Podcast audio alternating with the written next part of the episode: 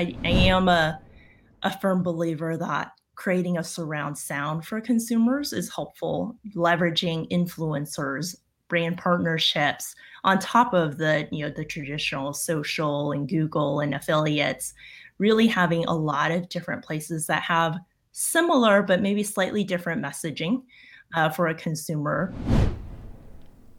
That is the voice of Vivian Chang. She is the new VP of Growth for Direct to Consumer at the Clorox Company, a massive family of brands that we use every day. My name is John Koetsier, and my co host Peggy and I were super happy to chat with Vivian on this edition of CleverTap Engage about marrying old school CPG with new school direct to consumer, often via mobile. Vivian, so happy to have you here. We are super excited to chat about what you're doing. Now, we want to start at the beginning in a sense because Clorox is over 100 years old. It's the company our parents and maybe our parents' parents knew, but it's very different today.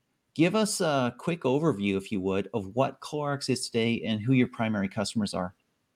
Yeah, absolutely. In the last year, year and a half, Clorox has certainly been in the news a lot. So I did not expect that when I joined, but um, it's been really interesting to see and also really lovely to see how Clorox has really tried to step up both in taking care of their consumers and getting product out there as quickly as possible, but then also actually employees too. Um, so it's a it's a great place to work. What I didn't realize when I joined is that Clorox is a CPG company, like the P&Gs and the Unilevers out there. And it just so happens that one of the brands, the brand that is most well known, is also the name of the parent CPG company. So actually, underneath Clorox, we have a whole plethora of other brands, everything from Hidden Valley Ranch to Brita water filters, Burt's Bees, natural skincare products, a whole wellness vertical that the direct to consumer group is very actively involved in. But then you also have things like Kingsford Charcoal and um, kitty litter. So a lot of diversity, which is really interesting. So to answer the consumer question, uh, you really have to look at it at a brand lens. Uh, the the really nice thing is that through brand persona work, we've been able to identify some audiences, core audiences that span across a number of the different brands. So, particularly in that wellness space, both from skincare to supplements. Uh, and we've got six different supplements brands underneath the Clorox uh, umbrella from Renew Life Probiotics to Objective Wellness, which is our newest launch brand, Rainbow Light Vitamins. There's a core target of uh, women who are actively involved in their health. They want to live full lives. And so it is a younger, call it millennial target. That's both a target that resonates really well with the current brand, but also uh, one that we believe will grow with the brand over time. And so the millennial female in particular uh, is a core focus for for a lot of the Clorox brands. Well, you surprised me. I had no clue that Burt's Bees was part of the brand. For instance, I had no clue that Brita was owned by Clorox. When we started doing some research for this, uh, it's impressive.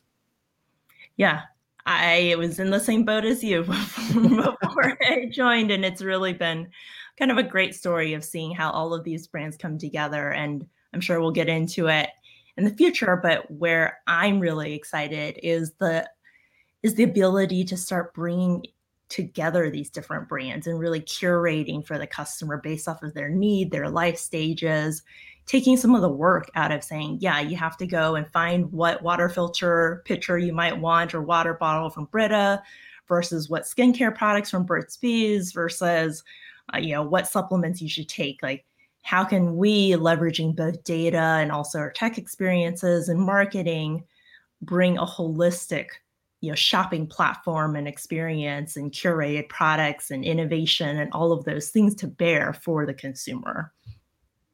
That is very ambitious too. That's why that's so exciting to have you here on the show because you have taken you know brands and you're building them into experiences. You're making them relevant to consumers. What's involved in taking you know a massive cpg business and a bunch of brands d2c Yeah, I think it's really interesting to think about the history that CPG traditionally has relied on retailers. So the Target, Walmart, Costco, and even Amazon, which was a newer but fast growing partner to get consumer products out the door. Now you're starting to see these CPG companies want to build direct to consumer and the companies are doing it different ways through innovation studios at P&G, Unilever, through a bunch of acquisitions. Clorox has decided to build an internal team of internal capability. And that's what I am a part of and joined to lead growth from. And the goal is really to say, yes, we still know a lot of sales are going to go through a retail channel, whether online or in store. But there's going to be a subset of consumers and a subset of products that make sense to sell online and to ship to consumer homes. Maybe it's subscription offerings. If you think about Brita as a great example of, yes, I have a filter. Why should I have to go think about when to get the filters shipped to my home? So, mm-hmm. you know, that's a great use case for CPG company to have direct to consumer. And then same with what I was just saying on on the supplements. You know, typically it's a 30 day supply of something. So I think we do have to go through it with a fine tooth comb to say which ones make sense to ship to a consumer home, which ones are logistically actually possible. We're not going to ship giant charcoal bags uh, anytime soon to, to someone's home. But then also, where are we actually adding value? So Mm-hmm. Um, the process is very much a integrated one of working with the brands closely to figure out what's the innovation, what's the business use case, and then how can our teams actually come in and build those experiences and then also bring in our marketing expertise thinking about it not as much from a brand national advertising lens which is traditionally what cpg brands are great at is that storytelling and a little bit more into performance how do we drive conversions? How do we optimize towards conversions? I am fascinated, John. Think about it. Subscription model for consumer CPG brand, right? And it makes sense if you think about it. You know, you can take that step. And you've been quoted as saying that you have a hybrid approach. I guess some of that is what feeds into this. What exactly, however, do you mean by that? Yeah, that's part of what's really exciting about being part of Clorox versus just a D2C startup. And D2C startup, you absolutely have to generate revenue with every dollar that you spend on advertising. And it's you know single brand focused. Yes, there's the revenue part for D2C, but I think part of what may be even more interesting is how are we helping Clorox acquire first party data that can be used across different channels and to understand the consumer better how can we influence product innovation, maybe by doing really lightweight product testing and ghost campaigns? And then what are the insights that we, we're seeing through performance marketing or through the D2C channel that can then help tell the story of why this product needs to be on the shelf at Target, at Whole Foods. And so there's a bunch of ways that we plug in that's beyond just the revenue story. Uh, and so it's partially developing what are these use cases by having conversations internally. Um, but that's you know what I mean by that hybrid approach is thinking about the omni-channel consumer experience and how can we add value across all of those versus purely on a D2C kind of criteria only. What a powerful approach. I mean, yeah. that's super interesting. You've got if somebody who just wants to go to the store and buy it, you've got it. If somebody wants to have a direct relationship with you and automatic reorder, you've got it. And you're getting that extra data from that close relationship of how people use your product, how they feel about your product, how they feel about you and your brand and what they want and how often they need to resupply. That's a that's a gold mine of data that benefits you on both sides of that equation. By the way, I thought I heard a dog there, and if you have a dog, we have to see the dog. I mean, like the dog has to come in. Yes. I mean, no rush. Yes, there is definitely a dog. I will bring her in at the end here. She's a uh, passed out on the floor actually. That's excellent. But back to business here. You are moving from a demographic approach to segmentation to a psychographic approach. Why are you doing that? I think it's partially in response to where consumers are, especially a millennial consumer. they expect to be able to get product from every place and that to have the ultimate inconvenience. But then also it's there's a lot more research. There's you know the role of the brand is pretty important and you know from everything to alignment on values of sustainability or diversity and so forth. And so it's partially trying to tell the story and with the lens of what they care about uh, but then also, we actually have seen it. So, Objective Wellness, which was a newly launched brand, a year in, we actually did a bit of a rebrand to target more of this one is a slight shift. It's essentially, we started as saying this is a Gen X focused brand. Uh, it's for busy busy adults who are taking care of kids and have no time to research and to figure out you know what supplements and so forth they need to be taking uh, we create products that are really convenient. For example, a chocolate that reduces stress because it has ashwagandha in it. Like how easy All it is chocolate reduces stress. like how easy is it to just pop it into your mouth, right? Versus having to go, you know, take a pill. Yes. Uh, but we made the pivot to say, why are we focusing just on Gen X? This is actually a story about how to relieve stress in your own life. And we're all busy, we're all overstretched. And so we're really leaning into that story now. And instead of defining it by the traditional age and, and gender demos. You know what I really like about that? It isn't about age. There are people at very different age groups who are very similar and very different, right? I mean, it, the people who are into health or outdoors, they might be 20, they might be 45, and they might have very similar needs for there. So that makes a lot of sense. How are you making that transition? Is is there technology involved? Is it just mostly mindset as you're moving from this demographic to a psychographic approach? It's a lot of um, mindset and then I think putting that lens against the creative that we're putting out there and everything from thinking about who do we show in our lifestyle photography uh, to what's the tone that we use in our emails to the consumer.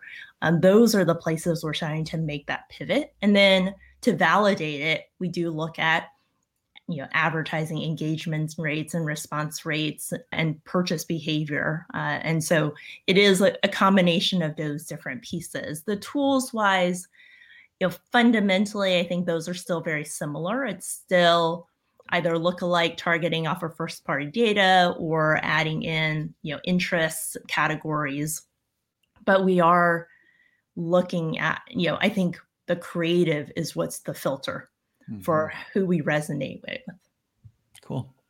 We hear that a lot. The creative is where it is. It's the core of competitive advantage. It's the core of what engages the customer, gets them excited. You've got this brand story to tell. You have to be sustainable. You have to have values that reflect that. But what does a, an engaged user for you, for your brands, and this might be different types of engaged users for different types of brands, but overall, what do they look like to you? How do you identify them?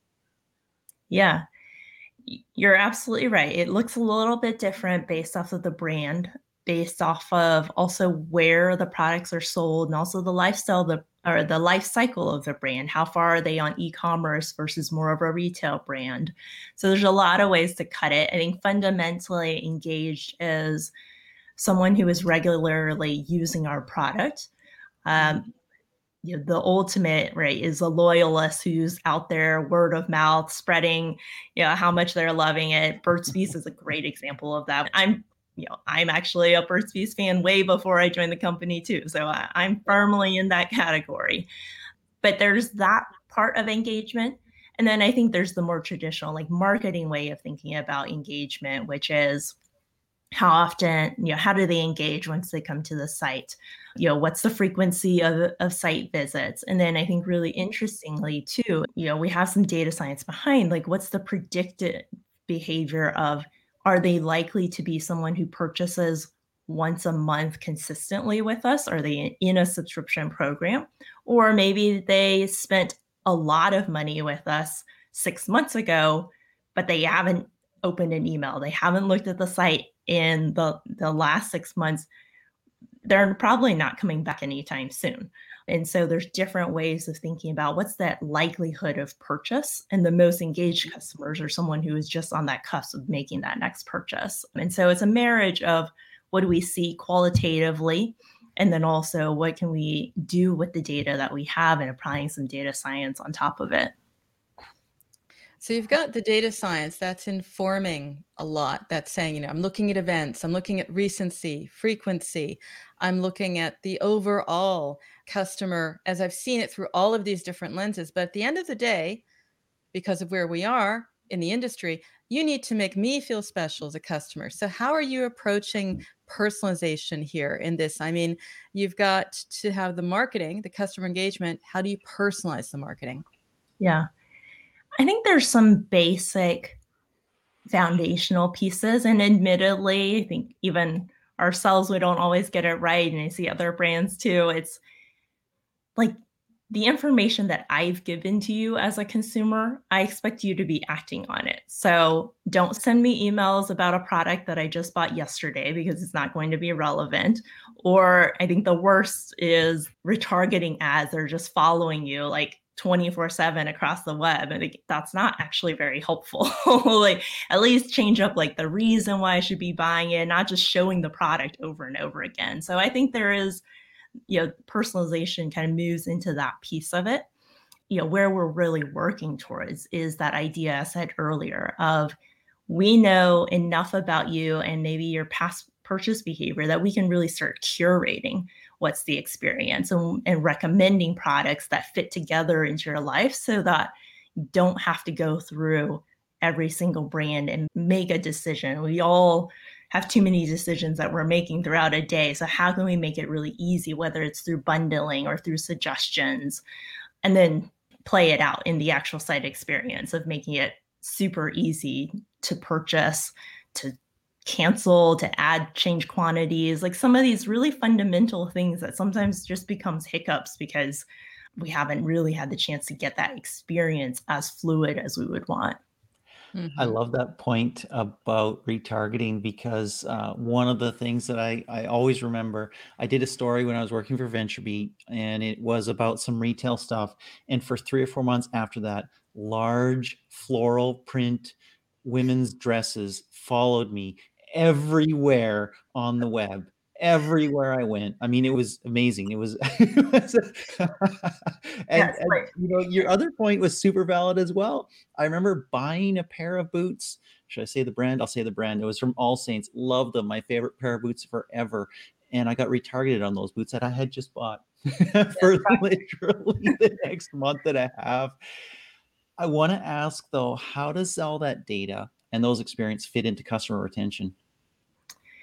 I think one is who should we actually be talking to? And that's where that data science and that predictive modeling comes in because there are consumers who are likely to purchase that really we should be putting 80% of our effort towards. And there are ones who maybe looked good on paper, but they're, you know, we could be killing ourselves and they're not coming back.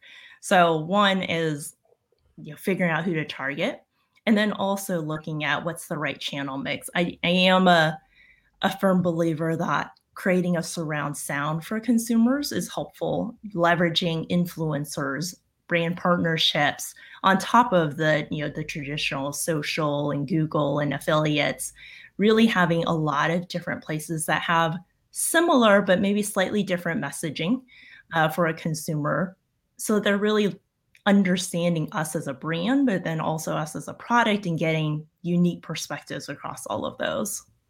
Peggy, have you heard that one before? Surround sound marketing. No, I love, I love it. it. I was just thinking, wow, that says it. Actually, I lo- I'm going to take it off you, Vivian. We're feeling it because it really does sum up exactly. Because omni-channel is like it makes you think of platforms. This is about experience. Yeah, I think it's a very interesting way of seeing it. And of course, we talk about engagement experience. There's a difference between the long term and the short term. The short term is a very different picture. Also, in the channel mix, the spend, long term, retention. But the question is, how to make one into the other. Long term customers aren't born, they're made. So, how do you turn the one time into the long term? First and foremost, it is setting the right KPIs. What are we actually working towards? And so, it, it's not actually that earth shattering, but we know that consumers who make a second purchase are likely to be a long term engaged consumer for us. And so that is a combination goal now between acquisition teams of making sure that we're bringing in high quality customers, because if you bring in low quality, they're not likely to get to that second purchase, even if you get a few dollars out of them uh, one time. And then, second, you know, certainly from the retention, the CRM team, of where are the journeys and what are the reminder drip campaigns and so forth that we can be putting in there to also get to that second purchase. And so that is really something that we're collectively working towards. And that kind of plays that line of it's short term enough to be able to quickly measure are we on track, are we not on track? But then we also know, validated by data, that it has that long term business impact. Vivian, what is the organizational structure that you're building, the marketing team that you're building to support the new way of marketing and doing business that you're talking about? So, I answer it slightly differently, actually. I the core traits that I'm building within the team is this ability to be really flexible, to challenge assumptions, and to have a really agile testing mindset. And also to be very collaborative, both internally within our direct to consumer group, but then a lot of our success is being collaborative and transparent with our partner, our brand partners across Clorox so that we can be building programs together. And so those are really fundamental areas for us. The actual structure where we, yes, we've got acquisition, we've got retention, we have partnerships, brand creative, so forth we actually keep reshuffling how how do we staff against supporting a Burt's Bees versus supporting Renew Life or Brita. And that's probably going to continue to change as we bring on more brands from Clorox and as we go from launching an e-commerce experience like we just did for Brita. Brita.com did not have any native e-commerce purchasing um, functionality and we just launched that in february of this year. So our role for direct to consumer is going to be really different at launch versus once it's run for a few months and kind of have that playbook. And so we're always going to be tapping different people for different skill sets. They're going to be more involved in one and then less involved in another. So it really is more about the mindset of the people that we're bringing on board and that ability to pivot to be flexible and keep testing so that we're constantly improving no matter what the structure is. Cool. Reminds me a little bit, John, of Raj Rajamannar from MasterCard, mm-hmm. our one of our favorite interviews this year. It was the whole idea that many skills, mix them around, try things out, be multi-talented. I mean, that seems to be the blueprint, the the thread running through these interviews. Uh, the Da Vinci marketer. The Da Vinci marketer again just a little different. This is shuffling the Da Vinci marketers, but it's the same model. And I think that's in itself, that tells us a lot about where we are in marketing and also, you know, your role there. And I want to look at the company and take it forward a little bit. Okay. So we're talking about models that will shape the future of marketing. Your D2C business is relatively young, you know, started, I think, two years ago, definitely accelerated and impacted by COVID a lot going on, a lot of brands to bring together. Where will Clorox, the brand, be in five years, do you think? Yeah. I think we are in a way foundational, and COVID, I think, changed a bit of thinking and accelerated some things that may not have been otherwise. But it's fundamentally being very data driven building a holistic data pool across the CPG enterprise level and being able to make sure that that plugs into all of the tools and processes that we have.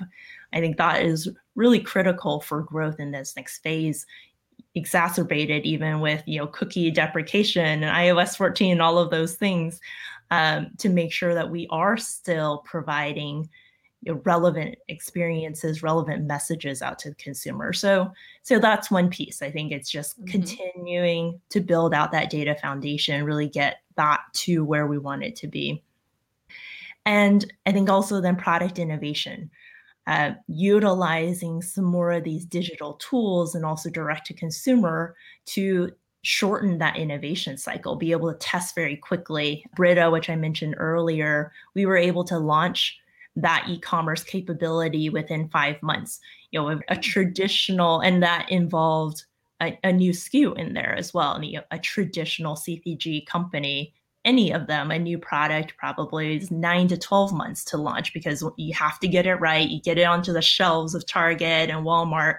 It's your one shot direct to consumer, you can be way more nimble. You can, you know, even have a product that doesn't exist yet, put it out there, see if there's engagement, and then go develop it, right? And so, yeah, I think that is one thing that you know we'll start to see more of in the next few years. And then it, it's that cross brain connection that we've talked about a lot. Um, figuring out you know, that really does require a world that's not just in retail, that is a little bit more omni-channel, that requires the brands to collaborate together and then to also understand the consumer so that we are properly curating. Mm-hmm. But you said it yourself, the retailer is a part of that ecosystem. You know, it is your partner. How are you going to do this without alienating your retail partners because they have been exactly that. They're your physical shelves. You're going out building digital shelves. There's going to be some tension there. Yeah. Absolutely. Yeah, I'm very excited for this future for for Clorox and I think you see a lot of the CPG companies kind of moving this way.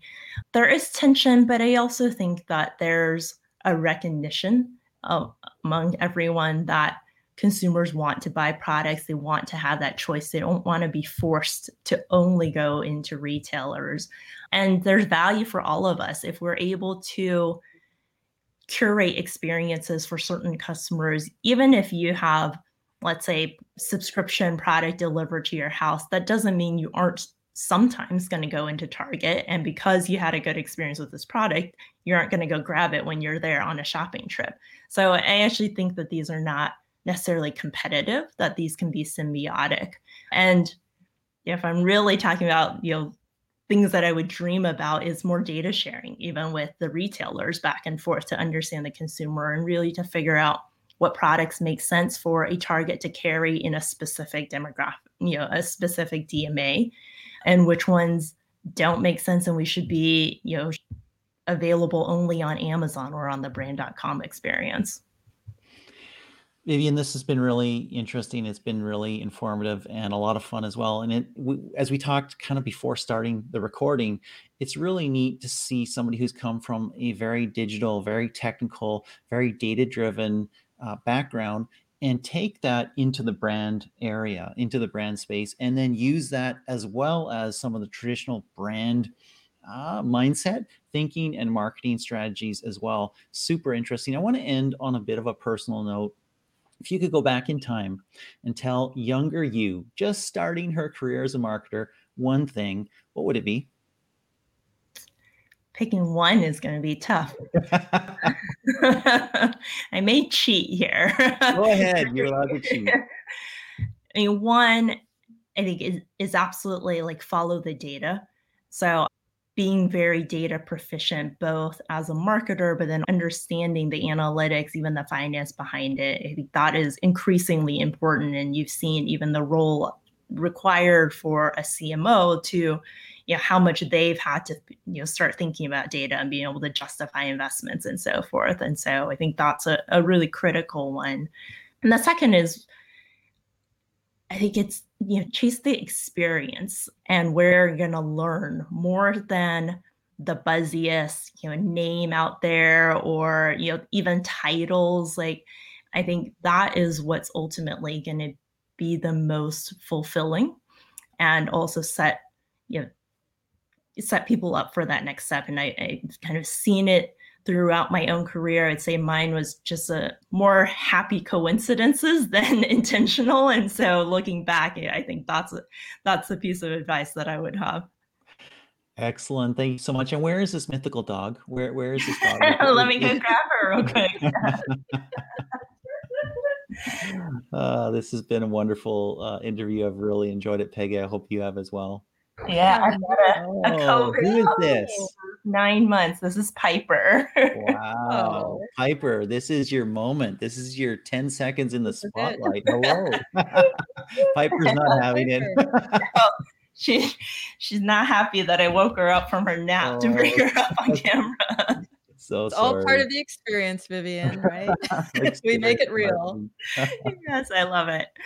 It was It great. has been talking to Great conversation, Vivian. I really enjoyed, and now I have a different view of D2C, really, because I thought it was like the channel and the stuff, but we're talking about different models. You're talking about subscription. You're very into storytelling.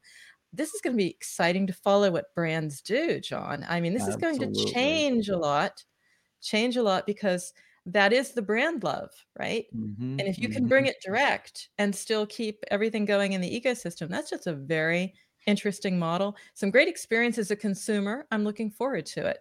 I am You too. know, it can't am just be about shopping, Vivian, right? exactly. Vivian, thank you so much for taking this time to spend with us. It has been truly enjoyable. I hope you've enjoyed it as well. Yes, this has been so much fun for me. So thank you both.